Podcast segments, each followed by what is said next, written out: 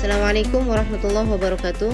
Sahabat, menyikat gigi dengan odol hukumnya makruh dari sejak subuh sampai ke maghrib tentu aja.